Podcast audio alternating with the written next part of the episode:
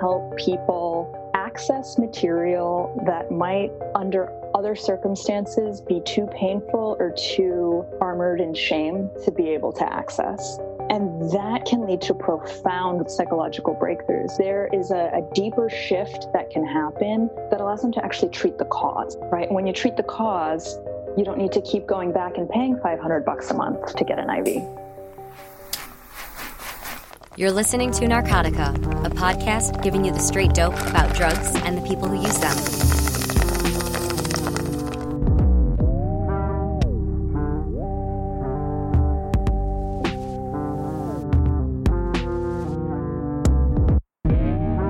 Hands down, ketamine is one of the best drugs on the planet.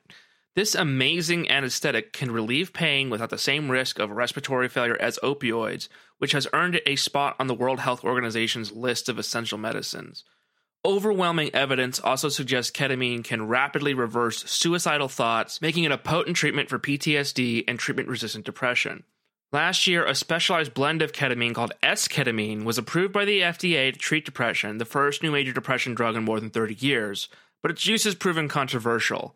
Meanwhile, dozens of clinics are popping up across North America offering off label use of ketamine to treat a wide range of issues. Yet, somehow, ketamine is most often conflated with recreational use because it can give an ecstatic, lucid, out of body trip known as a dissociative hallucination. According to several surveys, including one published in the journal Consciousness and Cognition, ketamine has the highest semantic similarity to a near death experience. In other words, no other drug is going to make you feel like you died and left your body. I'm Troy Farah, and you're listening to Narcotica. My guest today is Dr. Erica Zelfand, an integrative and functional medicine physician who has written about how to get the most out of ketamine therapy.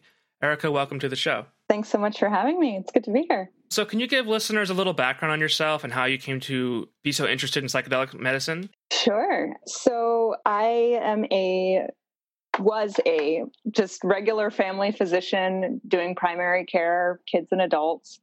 And shortly after opening my practice, realized that a significant percentage of my patient population, both pediatric and adult, were struggling with depression, anxiety, and a slew of other mood imbalances, some of which were just frank, you know, what we would say in medicine, a clinical diagnosis. You know, I could diagnose these people as having this condition or that condition but a lot of these people just had this sort of general lost the lust for life. And I I was seeing that this was directly affecting people's physical health outcomes. And that was for me a jumping off place to start exploring more basic mental health support that I could do with people, as well as ways in which I could support people in the more psycho spiritual place which was tricky for me as a physician. So it often looked like me referring people outward for meditation programs and um, personal growth retreats and things like that. But it wasn't too long before I started. It seemed like every thread I pulled on these topics would eventually lead me to articles and resources and conference on psychedelic healing, uh, which I was very quick to dismiss. Um, the first hundred times it, it crossed my path. Yeah. And then after, you know, whatever the nth number of times, I realized, you know, every time I'd bump into it, I would get sort of annoyed. And then I realized, no, maybe instead of getting annoyed, this this keeps coming into my path for a reason. Maybe I should check this out. And that led me to attending uh, conferences on the medical use of psychedelics. It also led me to do volunteer work through the Zendo Project and Whitebird and other organizations that do psychedelic support services at festivals. And yeah, I just found the the more I pulled on that string, the deeper and richer my learning got, both as a person and as a healthcare provider. That's awesome. Ketamine is sort of unique in the psychedelic world. How is ketamine able to do what other antidepressants can't? I mean, I think scientists actually aren't entirely sure how it works in the brain, but that maybe isn't surprising because SSRIs, SNRIs, we don't really know how those work in the brain either, if I'm if I'm correct. Uh, but what's the prevailing theory with ketamine? So ketamine is really an interesting molecule in the sense that it's it's not a new drug by any means. It's been around since the 1960s. But it wasn't until the aughts that words started getting around that it might be useful for depression. Specifically, there was a paper by Carlos Zarate in 2006 in which he was exploring the idea that affecting levels of glutamate in the brain and working through the glutamate system, we might be able to um, penetrate stubborn cases of depression and other mood disorders. So, part of what we understand about ketamine really comes not so much from our understanding of how it works for depression, because that's a relatively new understanding that is still being fleshed out, but from 1960s onward, where ketamine was used and is still used as an anesthesia drug. And that mechanism of action largely focuses on something called the NMDA receptor, which stands for N methyl D aspartate. That's a receptor in the brain where the excitatory neurotransmitter glutamate can bind. And um, ketamine blocks that receptor site. That is responsible for ketamine's effects as uh, for anesthesia, analgesia, and amnesia, the three A's, as they say um, in the world of anesthesia. But is that how it works as an antidepressant? This is sort of um, a hot issue right now. There's a bit of debate about that. And my understanding is we don't really know. That's the theory, but there very well may be some other mechanisms at play. Ketamine does affect uh, dopamine as well as other neurotransmitters.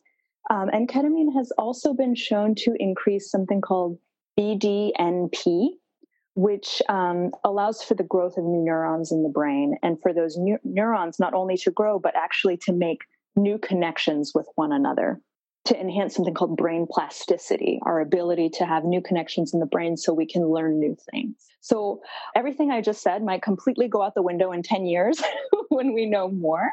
But that seems to be the quick and dirty of what we know right now about ketamine and how it works within these contexts. Right. I like so much that the whole discovery of ketamine's antidepressant mechanism was kind of an accidental discovery. Those researchers you mentioned, I believe, were just looking at glutamate and thought, well, we'll use ketamine because it's a it's an antagonist. Um, but and it's cheap, so it's really easy it's to work cheap. with in those contexts. Yeah. Yeah. So once the word kind of got out, there was kind of like a watershed moment. It seems like where everyone started knowing, oh, the ketamine has this ability to rapidly reduce depression, and and some of the statistics that I've seen, some of the clinical research, it says 70 80 percent of patients recovered the results can be kind of long lasting and it's very rapid. That's another thing. It kicks in almost like immediately within 24 to 72 hours, which is important because some of the other tools we have for fighting depression can take two weeks. Not everybody responds to them. A lot of people do, and we should definitely have access to those drugs, but they're not perfect.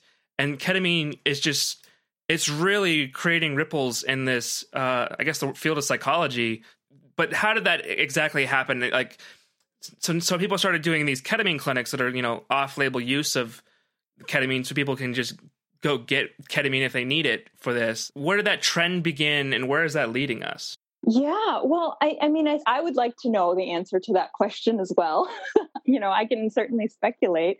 I think part of how this all happened is we're really at a crisis point in medicine with respect to mental health. We haven't had significant you know, development of new drugs for depression, anxiety, and a slew of other uh, mental health conditions for quite some time. And we're finding that either antidepressants, conventional antidepressants, don't work as well as we thought they did, or they've stopped working as well as they used to.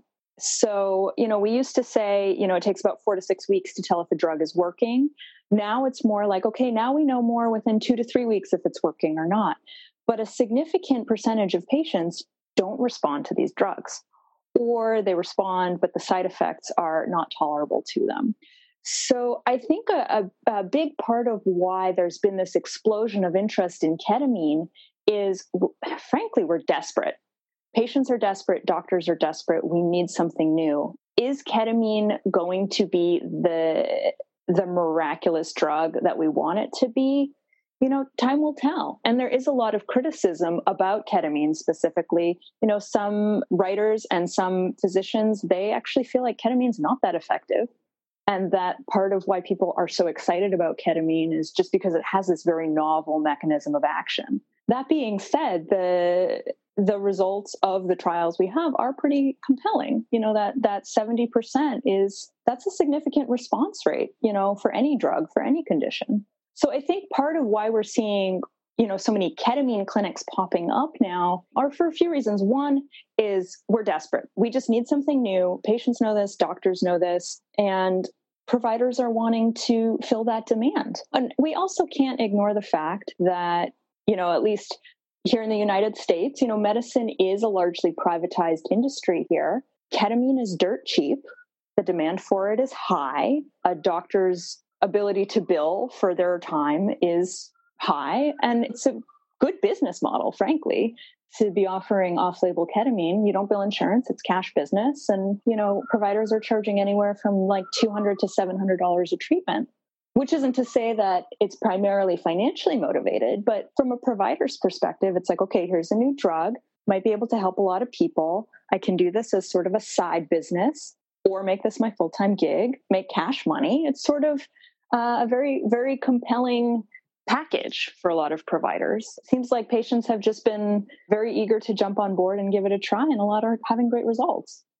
Yeah, uh, it, I have heard so many stories from so many people that it's been effective for them. Mm-hmm. I think you bring up a lot of really great points about this. You know, it is kind of a side business, and I think we've talked about this. There needs to be a little bit more, I guess, accountability. You know, some of these clinics just sort of have a side room that they're just putting people in. Not all of them. Some of them really do uh, provide a lot, a large level of care. But you know, I want to bring up this recent lawsuit. Um, the Albuquerque Journal reported on. Quote, the family of an Albuquerque man who died by suicide has filed a wrongful death lawsuit against a local ketamine infusion clinic, claiming the clinic's negligence in administering the controversial treatment contributed to his psychosis. So this man went to a ketamine clinic and received, quote, four four hour ketamine treatments over the course of nine days, and the complaint alleges he stabbed himself multiple times, inhaled combustible fuel, and set himself on fire two days after the treatment took place, and he did not survive his injuries. Now, obviously, this is an extreme case, and we should like wait for a lot more info before passing any judgment. But I think this illustrates why you need to be extremely careful when choosing a ketamine clinic. Uh, kind of what we talked about in that article I did for Double Blind.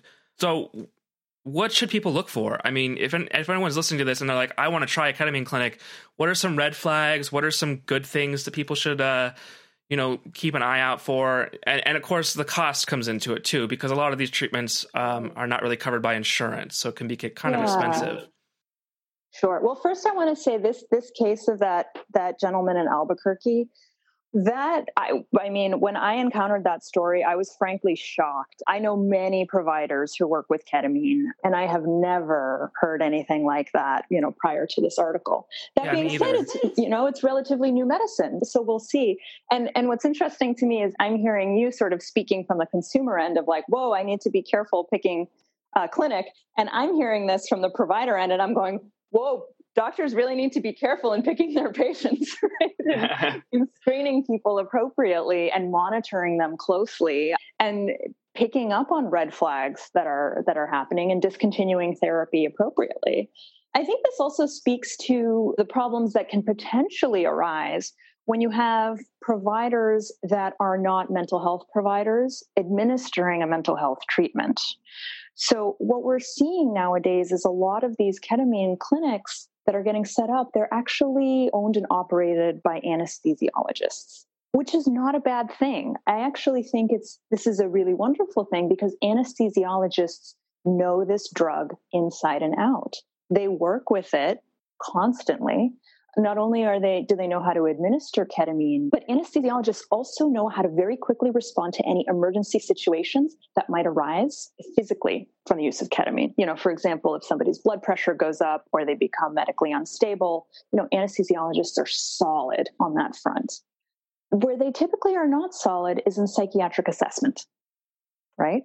So um, that's why I would say that when a, a, patient is interested in working with ketamine, not to necessarily write off a clinic uh, if it's owned by an anesthesiologist or if the provider is an anesthesiologist, absolutely not. but to work concurrently with someone who is trained in mental health doesn't have to be a psychiatrist can just be a, a, a, regular counselor you know someone with a master's degree in counseling but somebody who can check in with that patient make sure the treatment's going well assess their you know psychological health and response and help them sort of see any red flags you know and it's called a blind spot for a reason you can't see your own blind spot especially if you're ill right? So I think that that's a hugely important piece is to have somebody keeping an eye on the mental health piece, not just on the on the drug interaction administration piece. Um, personally, I also think that ketamine ketamine works not just through stimulating certain receptor sites in the brain and um, you know triggering a neurochemical cascade. It does that, but it also as a medicine that could be described as a psychedelic when used in certain contexts and at certain doses, it can also push people to have really beautiful and powerful and meaningful insights and experiences that I do believe can be ultimately healing and sometimes even curative for a person.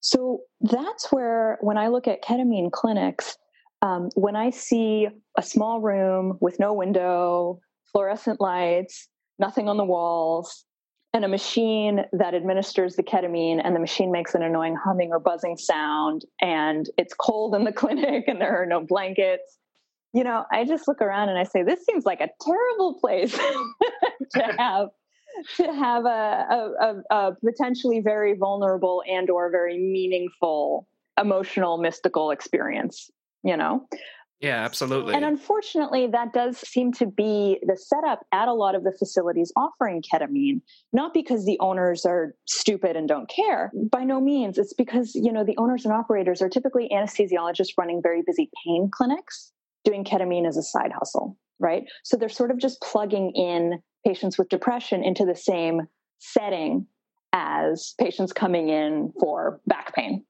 right? And that's where it's not as ideal. Yeah, and that brings me to integration, which is this concept that you've written about and I've talked to other people in the ketamine space about. It's very important that you don't just give people this drug and then walk away.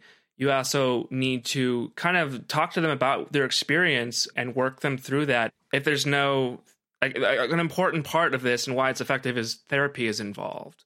Yeah, absolutely. And I, I do I do want to say I agree with you and I also do need to give acknowledgement and props to Raquel Bennett, PsyD. She's the founder of the KRIYA Institute, the Ketamine Research Institute. Is I was having a chat with her and I was getting all soapboxy about how, you know, I don't think anyone has any business doing ketamine if there isn't therapy involved and you're not integrating it into some kind of counseling. And she she actually pointed something out to me which I appreciated. She said that some people are so depressed that they can't engage in therapy. Some, or some people are so acutely suicidal that talking about it is actually not what they need at all. Or they're talked out. They've already done it and they're just talked out. You know, when someone is in a very deep major depressive episode, therapy might not be what they need in that moment. Sometimes they really just do need the drug to sort of break the loop and pull them out of the hole. But hopefully, once you've done that, there can then be that therapeutic piece.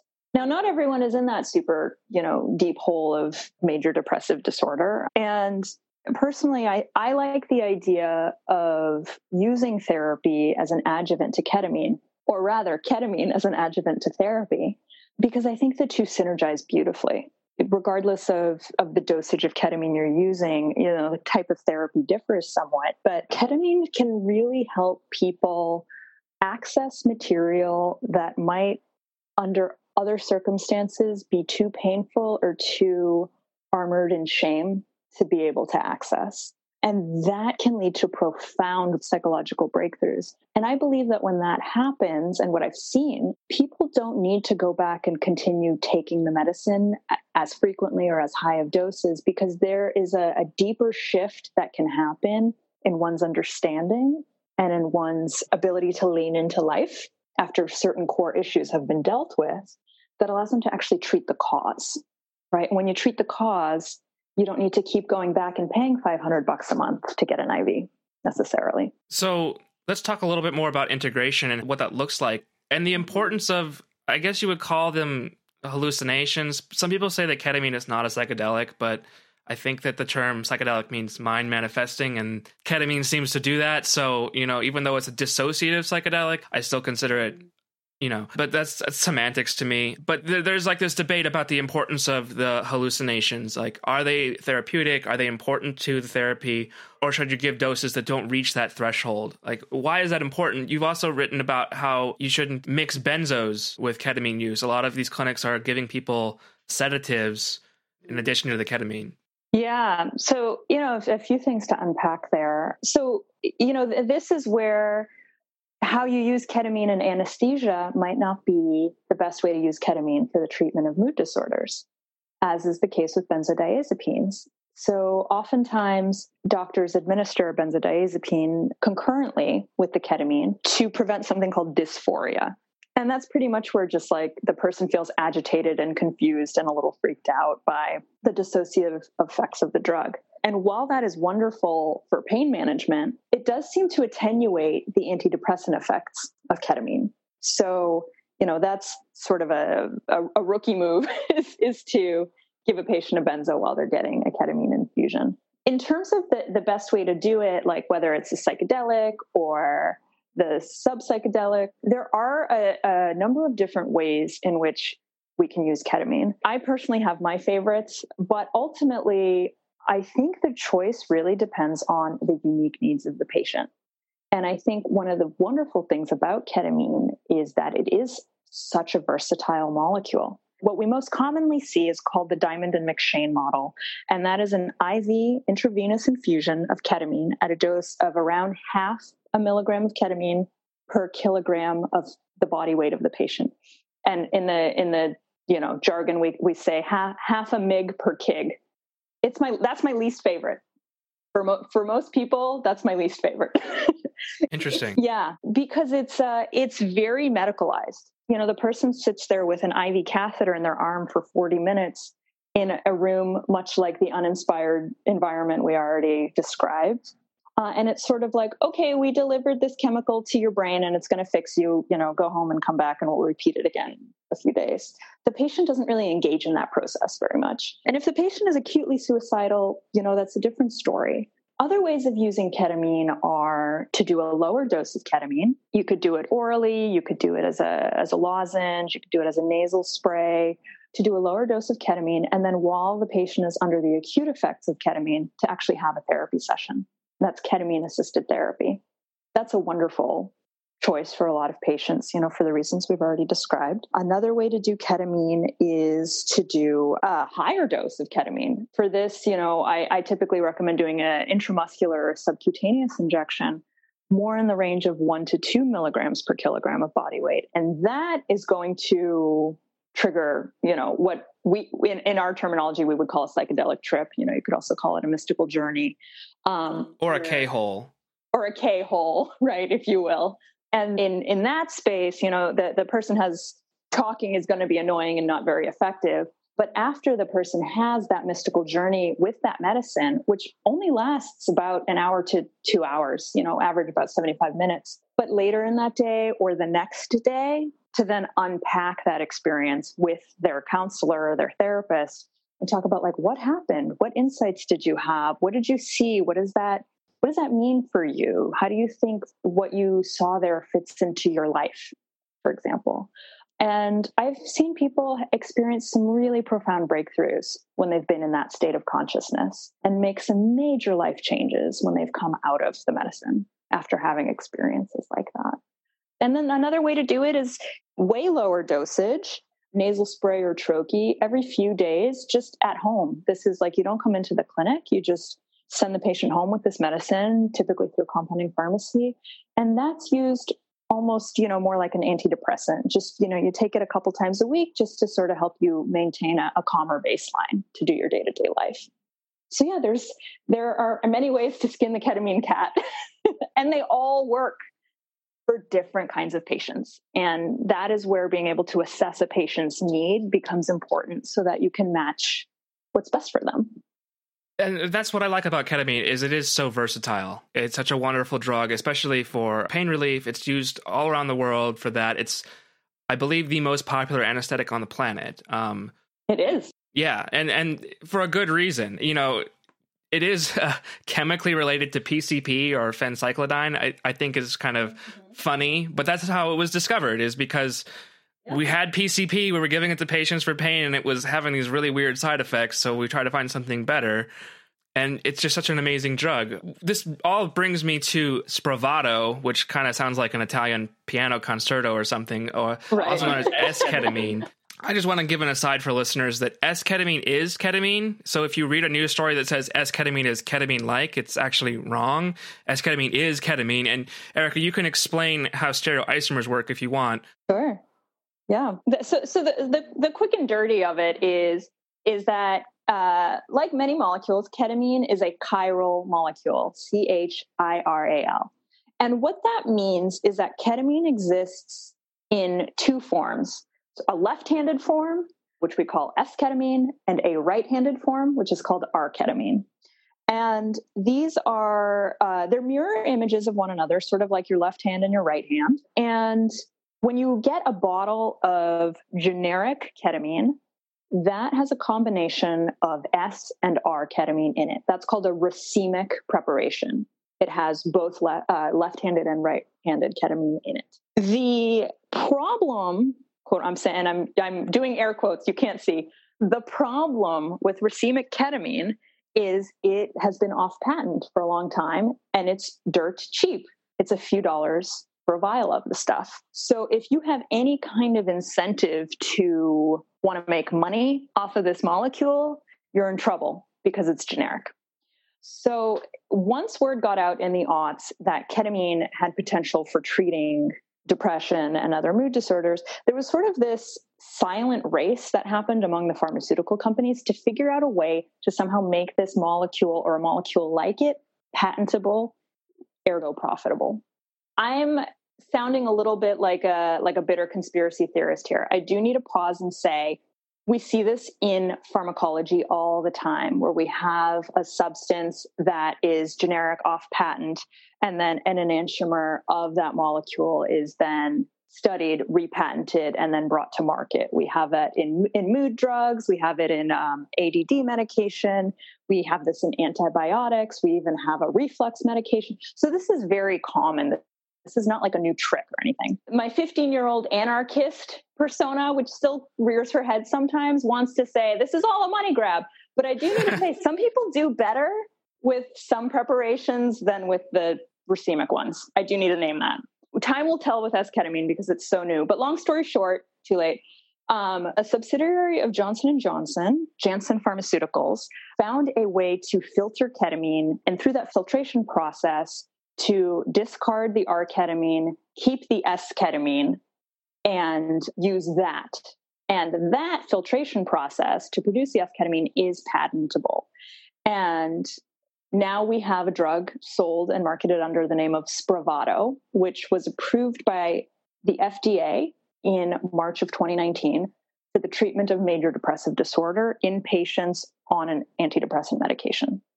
Thank you. That was a really great explanation. Very simple and to the point. So, uh, you know, I've heard that the S side, S ketamine, seems to have uh, less of a hallucinogenic effects on the brain, but as we kind of spoke, that might make it less effective at treating depression. But it does seem like, like you said, some people respond really well to it. I've heard that some people don't respond to S ketamine as well as racemic ketamine.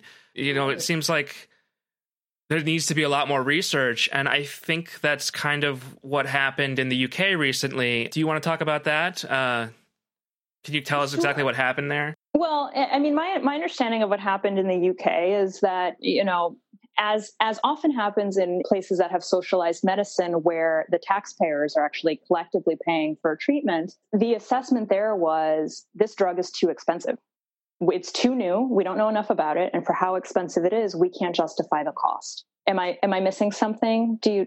No i think that's correct. It was about $10000 a dose uh, is what i read on the bbc i believe. Mm. here in the states Spravato comes in two dosage preparations one of which is about $550 us the other one is about $850 us And for a patient to undergo Spravato therapy, the treatment protocol is for the first month of treatment, the patient comes into the office and receives the therapy twice a week for a month. Then it's once a week for the next month and then it's at intervals thereafter. So that's a lot of money. And that cost that i've quoted there that's that's just for the drug. That does not include the doctor's time or observation costs or anything else um, and so we actually are having an issue here in the United States where, you know, people are like, yay, the FDA approved it. That means insurance is going to cover it. Well, not so fast. I mean, what insurance company is going to want to spend that much money?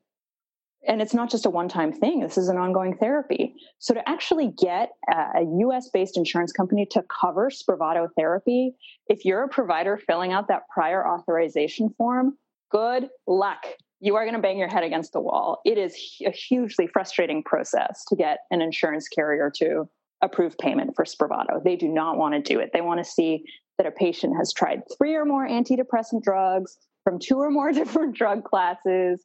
And when you fill out the form, if the patient has depression and bipolar, if you put bipolar first on the form, it's going to get denied. You have to put major depressive disorder first. It's just there are all kinds of hoops to jump through because it's expensive. And it needs to be because Johnson & Johnson spent millions of dollars developing this drug and funding the research for it. So we're sort of seeing the the light side and the dark side, right, of having a, a capitalized medical system here, right? There's incentive for developing new drugs, but someone has to pay that price.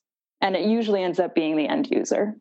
Yeah, and all of it seems a little absurd to me that it's so expensive when we have racemic ketamine, which you said multiple times is so cheap. So cheap, like un, uh, like under four dollars for a vial, cheap. Right, and also this is Johnson and Johnson. This is a company that has been slammed with lawsuits for lying to their customers about what was in their talc. You know, uh, there's right. according to the Guardian, the company covered up evidence of asbestos in their product for more than forty years, which gave dozens of women, maybe hundreds of women, ovarian cancer. And then, then they were more recently sued by Kroger and Walgreens for price fixing their drug Remicade. None of this is related to mm-hmm. ketamine, but you know, the big question is why trust this company? Why are they trying to squeeze into this psychedelic space? You know, I, I it at least raises eyebrows. I mean, I, I don't try to be hating on big pharma just to hate on them. There's right. tactics there. Yeah, and and I, you know, I will I will say I've spoken to I, I probably should not say who, so I, I, will not, but I've I've spoken to somebody who is high high up enough. But I won't say with what organization that when this individual reviewed the literature specifically on esketamine, they said, you know, frankly, the FDA, I don't know why they approved it because the studies are not done with enough rigor and there weren't enough of them. And the uh, the proposed explanation was because of this novel mechanism of action, the FDA maybe may have gotten excited and approved this a little too hastily. You know, t- time will tell. As far as why why we should trust Johnson and Johnson, you know, I, I don't I don't think we need to decide whether or not we need to trust Johnson and Johnson. I think we need to decide whether or not we need this new drug enough to give it a try.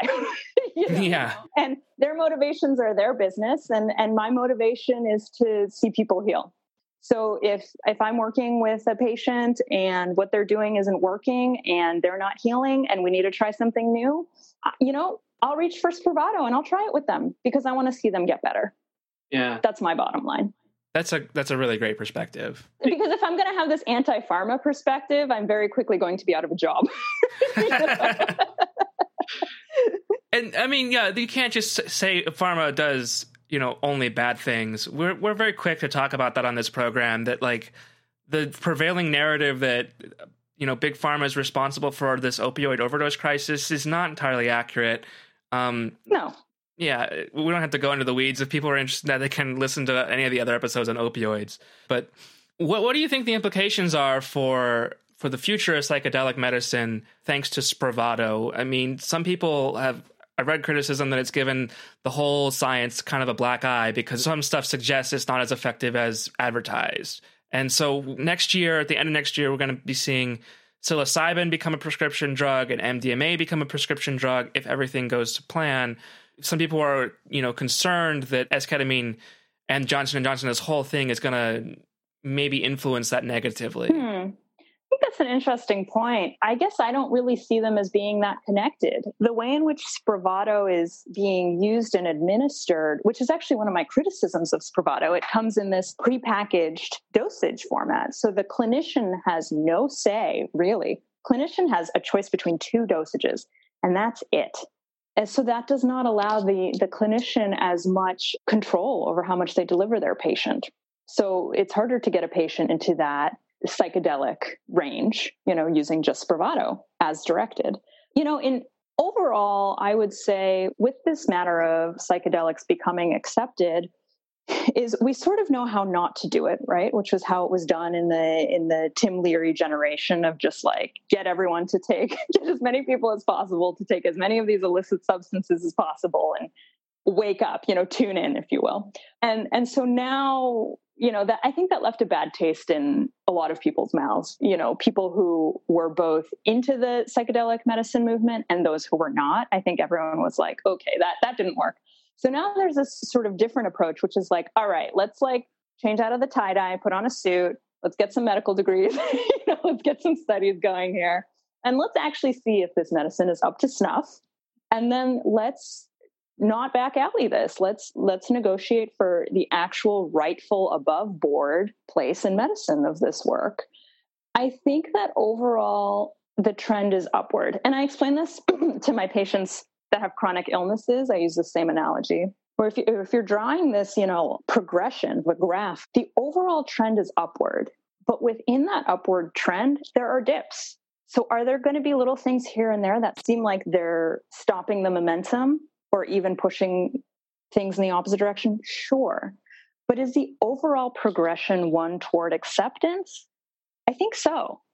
And I think that Spravato getting approved by the FDA is actually a step in the right direction. I think it is a step toward progression. It's at least psychiatry and the FDA and other organizations with gravitas admitting what we have thus far isn't working that well and we need to think outside of the box. If nothing else we have that. And so i actually think this is all very promising. And frankly you know johnson and johnson thanks for throwing millions of dollars into this research that nobody else was going to be able to afford to do. I think it's a matter of time before people go hey well if this really expensive therapy works so well why don't we just use the cheap off label you know and go that route? And then maybe that'll lead to generic ketamine getting approved so I, you know, I am actually I'm seeing this whole thing as a, as a net positive. Yeah, I think I think there is a lot more reason to be optimistic than cynical, but uh, I kind of have that impulse. But you know, I want to kind of talk about some of the extreme caution that is wrapped up in Spravato. Like, for example, you know, you talked about one of the many ways to take ketamine is with a nasal spray that you take home. You can also do that with lozenges, and these are not if I'm correct, they're not very highly psychedelic. Like you can't just take the whole box and you won't really feel anything. They're just more of like uh, sub doses or you know threshold to relieve the depression, but more of like a kind of at a home thing. Um, but you can't do that with Spravato. You have to go to a clinic. You have to be there. You have to stay there for two hours. They spray it up your nose in this room. I mean, is that too cautious or? It's it's certainly cumbersome, and a general frustration that I'm having with the medicalization of psychedelic medicine or the acceptance of it is it's really pushing out the practitioner in private practice. It's making it very hard. Um, if you are a busy clinic with a bunch of rooms and you have to have a patient sit in a room for two hours, that stinks. You know, that's a hit to your business model. But if you're a practitioner in private practice and you only have one room and you have a patient coming for Spravato and they're tying up your room for two hours, that's a significant hit to your business. That's a frustration that a lot of people have expressed with Spravato is it's not financially feasible for a lot of practitioners to be doing it this way. But it has to be done that way because of the REMS program. So I think part of why it's so strict right now is is not because they're trying to, you know, make it difficult for providers, but because they don't want anything bad to happen. And and this is part of I think the patience that both as consumers and providers we really need to muster up and maintain some patience here is if we're trying to advance this medicine this process is going to move along pretty much at a snail's pace, and we are going to have to prove its safety and efficacy at every step of the way. And it is going to be so annoying for a while. I think eventually, you know, the um, risk evaluation mitigation strategy program, the REMS program, you know, I think there will be a renegotiation of that eventually. But I think for the time being, this is what we have to work with. I think that's also why, you know, somewhat as a tangent here, but on the same note, you know, we recently had uh, MDMA become approved for expanded access, which it's a net positive, right? It's a step in the right direction. But there is this completely, in my opinion, asinine requirement that of the two therapists that are present during the session, one of the therapists has to be an MD or a PhD clinical psychologist. MDs and PhD clinical psychologists typically are not trained in and do not want to do eight hour sessions of intensive therapy. That's the work of a therapist, of a counselor. So now we sort of have this expanded access program and we're like, uh, how do we implement this? Like, what MD? you know, not a lot of MDs are actually trained in therapy. They want to come in, supervise, and have a therapist take it over. But, you know, I suspect all of this is going to work itself out. And as this medicine demonstrates that it is safe and effective, I think a lot of these restrictions around it will loosen with time. And in the meantime, we just need to be patient. And then when we get, you know, impatient, we just need to bitch about it among ourselves and live with it because it's, yeah. it's what we have to work with for now. Yeah, I guess I get a little impatient about the whole thing because, you know, I've been following psychedelic science like this for about a decade and it's like why is it taking so long to get out there um, but it's taking so long. Yeah, and well, maybe now that we have this, you know, big corporate interest, it'll move a little faster. That is a concern of a lot of people, though. Um, you know, in the psychedelic community, are you familiar with the decriminalized nature movement? Yes. Yeah, it, I think their argument is pretty compelling that you know, it's, it's, at least for plant psychedelics, that people should be able to have access to them. You know, psychedelics are so great for healing mental health, but they also are good for just regular use uh, and in my opinion to me it's a freedom of consciousness argument. Like you should be able to alter your consciousness to a degree that you see fit as long as you're not hurting yourself or others. And psychedelics are pretty safe. So i think some people are really concerned that the the corporate interest the medical interest could you know put a clamp down on well, you can't really make it more prohibitive than it already is, but you know what I mean? Like that that concern is valid, I think, and even though I'm not sure how much weight I would give to it. Uh, yeah, I mean, I, th- I think you bring up a really good point. Is these substances have demonstrated, you know, and are currently demonstrating remarkable therapeutic potential for diagnosable conditions, right? I think that they do have a rightful place in medicine. But yeah, like you, you know, I, I do feel a bit nervous about if these substances become overly medicalized, what's going to happen then? You know, just for example, meditation, right? Meditation is a wonderful treatment tool for high blood pressure, for depression, for anxiety. If you don't have any of those conditions, you should still meditate. everyone, everyone should meditate, yeah. right? Um, yeah, and I'm not saying that everyone should use psychedelics, um, but I am saying psychedelics are are a tool, right? It might take this getting medicalized first before we get to that place of this becoming something that we can use to, as Michael Pollan says, to treat the well, right? Um, like with cannabis, we had to demonstrate that cannabis. I'm saying we. I'm you know wasn't part of this movement, but um, right. I don't. I, I, personally don't use cannabis, but you know th- there had to be a demonstration that cannabis had a therapeutic and medicinal effect. And then first we saw, you know, okay, it's approved for medical use, and then we saw the decriminalization. And and this this process may be similar to that. Something that worries me personally is I'm really concerned that you know big corporate entities are going to come in and start opening up, say, psilocybin treatment facilities. You know, hire a bunch of master's program therapy students and pay them twenty dollars an hour to supervise, for example, psilocybin therapy sessions.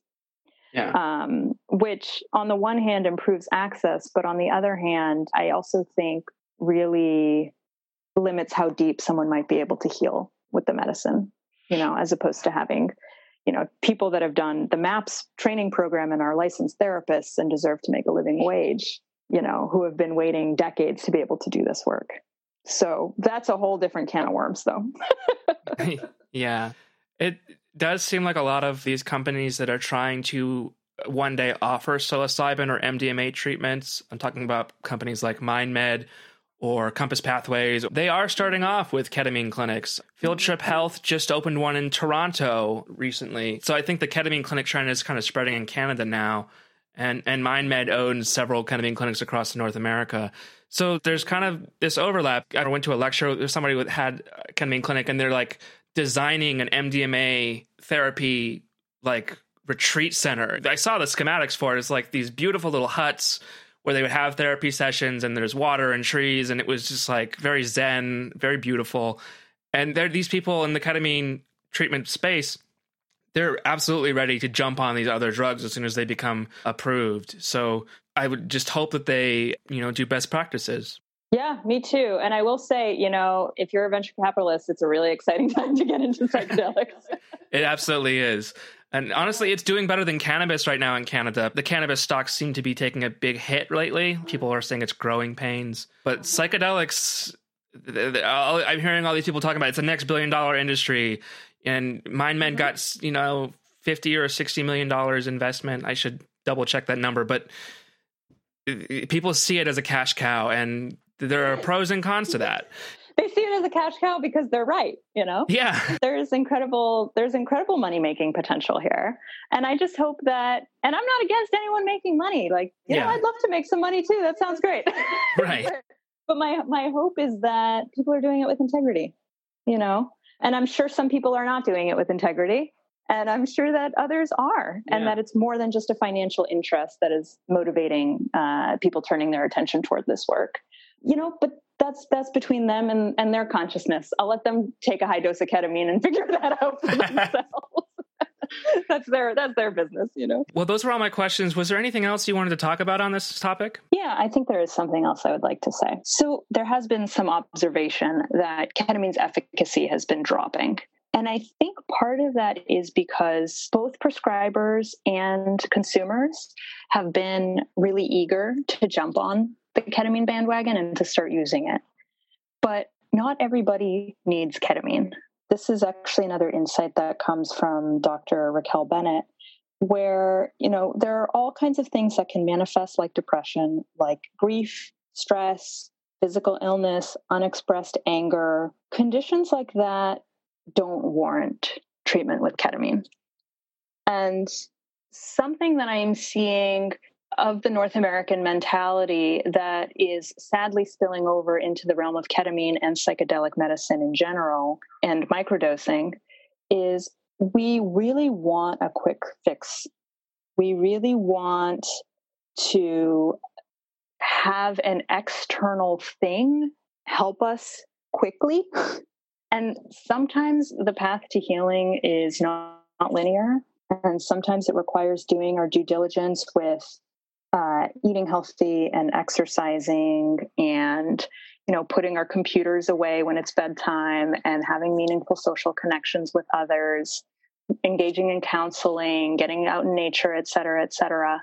Ketamine cannot do any of those things for anybody. What ketamine may be able to do is if someone is in a real slump, ketamine might be able to get that person to a higher baseline functional level that then allows them to engage in these other self healing, self help practices. But ketamine, as with any psychedelic medicine, um, is only a part of the medicine. It's a catalyst for the healing, but it is not the healing in and of itself. So I think anyone that's interested in trying ketamine or any other psychedelic medicine really needs to understand that and and know that to really get outcomes at a certain point you're going to have to lean in and you're going to have to engage in the process and there are going to be some sacrifices that come with that and they're going to be insanely worth it. All right. Well, thank you so much for your time today. I really appreciate it. Oh, it was my pleasure. This is such a great conversation and I feel like, you know, it covers so many bases that people people are very interested in ketamine and I think that interest is warranted, but I think people need to know a lot more about it. And I think this covers a lot of that. So thank you so much. Yeah, you bet. And uh, for further reading and inspirations and general blatherings from me, people are more than welcome to visit my website, which is drzelfand.com. That's D R Z E L F A N D.com. Yep. And we'll have a link to that in the show notes as well. Sounds great. All right. Thanks so much. Thanks again. I'll talk to you soon. Cheers. Thanks for listening to Narcotica. You can follow us on Twitter at Narcocast. We're also on other Facebooks like Facebook, Facebook, Facebook, and Friendster. Narcotica is an ad free program, so we'd like to give a shout out to one of our supporters on Patreon. Trystereo is a New Orleans based volunteer run harm reduction group, and they're doing great work helping people get access to safe drug use and safe sex supplies. And they're one of our longest supporters on Patreon. Their contributions help keep this show free of corporate influence and they keep the lights on around here. Thanks for being with us for so long, guys. You can check out their stuff at trystereo.org. There's a link in the show notes. If you'd like to get your own shout out on Narcotica, become a patron and contact us. People that donate more than $3 even just once will also get some cool crack pipe stickers in the mail. Narcotica is an independent production by Christopher Moraff, Zachary Siegel, and Troy Farah. Our theme music is by Glassboy. Additional music is by Chris Zabrinsky, and I'm your co-producer Garrett. Give us a follow where you get your podcasts, Spotify, Stitcher, iTunes, you name it, and be sure to let all your friends know. Stay safe, everyone. Have a nice night.